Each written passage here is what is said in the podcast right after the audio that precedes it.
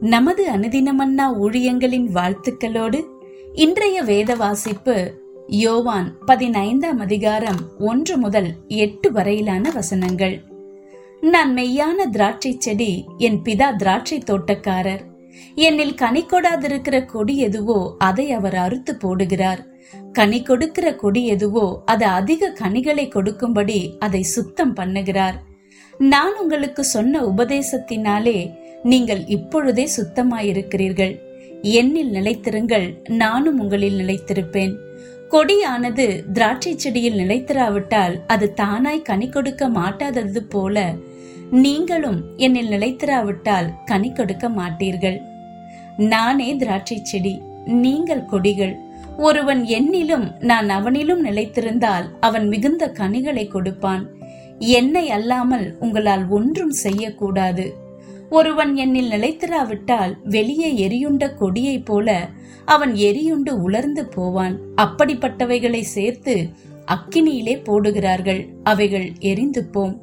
நீங்கள் என்னிலும் என் வார்த்தைகள் உங்களிலும் நிலைத்திருந்தால் நீங்கள் கேட்டுக்கொள்வதெதுவோ அது உங்களுக்கு செய்யப்படும். நீங்கள் மிகுந்த கனிகளை கொடுப்பதினால் என் பிதா மகிமைப்படுவார். எனக்கும் சீஷராய் இருப்பீர்கள். இன்றைய நற்செய்தி இயேசுவின் உண்மையான சீஷன். ஒரு ஓவிய சேகரிப்பாளர் வான்காகின் ஓவியங்களை ஓவிய நிபுணர் ஒருவரிடம் காண்பித்த போது அந்த நிபுணர் அதை ஒரு பார்வை பார்த்துவிட்டு இது உண்மையான ஓவியம் அல்ல என்று நிராகரித்து விட்டாராம். எனவே அந்த ஓவிய சேகரிப்பாளர் அதை கொண்டு போய் ஒரு ஓவிய கிடங்கில் மறைத்து வைத்து விட்டாராம். அங்கே அது ஐம்பது ஆண்டுகள் இருந்தது. அவருடைய மரணத்திற்கு பின்னர் அந்த ஓவியத்தை மீண்டும் எடுத்து நாற்பது ஆண்டுகளாக மதிப்பீடு செய்தனர். ஒவ்வொரு முறையும் அது பொய்யான ஓவியம் என்றே நிராகரிக்கப்பட்டது.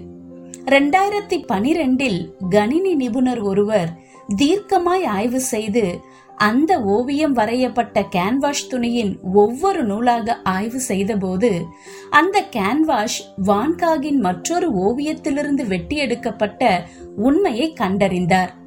இறந்த அந்த ஓவிய சேகரிப்பாளர் தன் வாழ்நாள் முழுவதும் வான்காகின் உண்மையான ஓவியத்தையே வைத்திருந்தார்.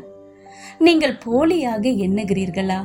ஜனங்கள் உங்களை ஆய்வு செய்யும் போது உங்களின் கொஞ்சமான ஜப வாழ்க்கையும் கொடுக்கும் மனப்பான்மையையும் சாதாரண ஊழியத்தையும் அறியக்கூடும் என்று அஞ்சுகிறீர்களா?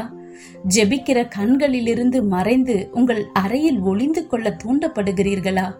உங்கள் வாழ்க்கையை மேற்பூச்சான நிறங்களில் அல்லாமல் சற்று ஆழமாய் பாருங்கள்.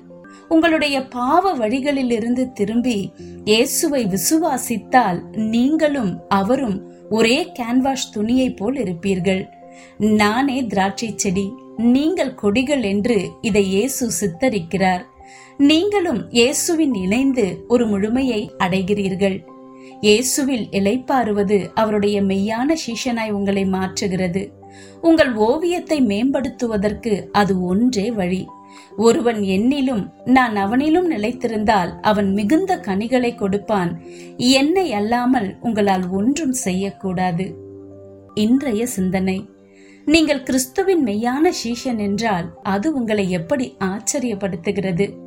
அந்த பயம் உங்களை எப்படி அவரிடத்தில் கிட்டி சேர செய்கிறது? செபம்.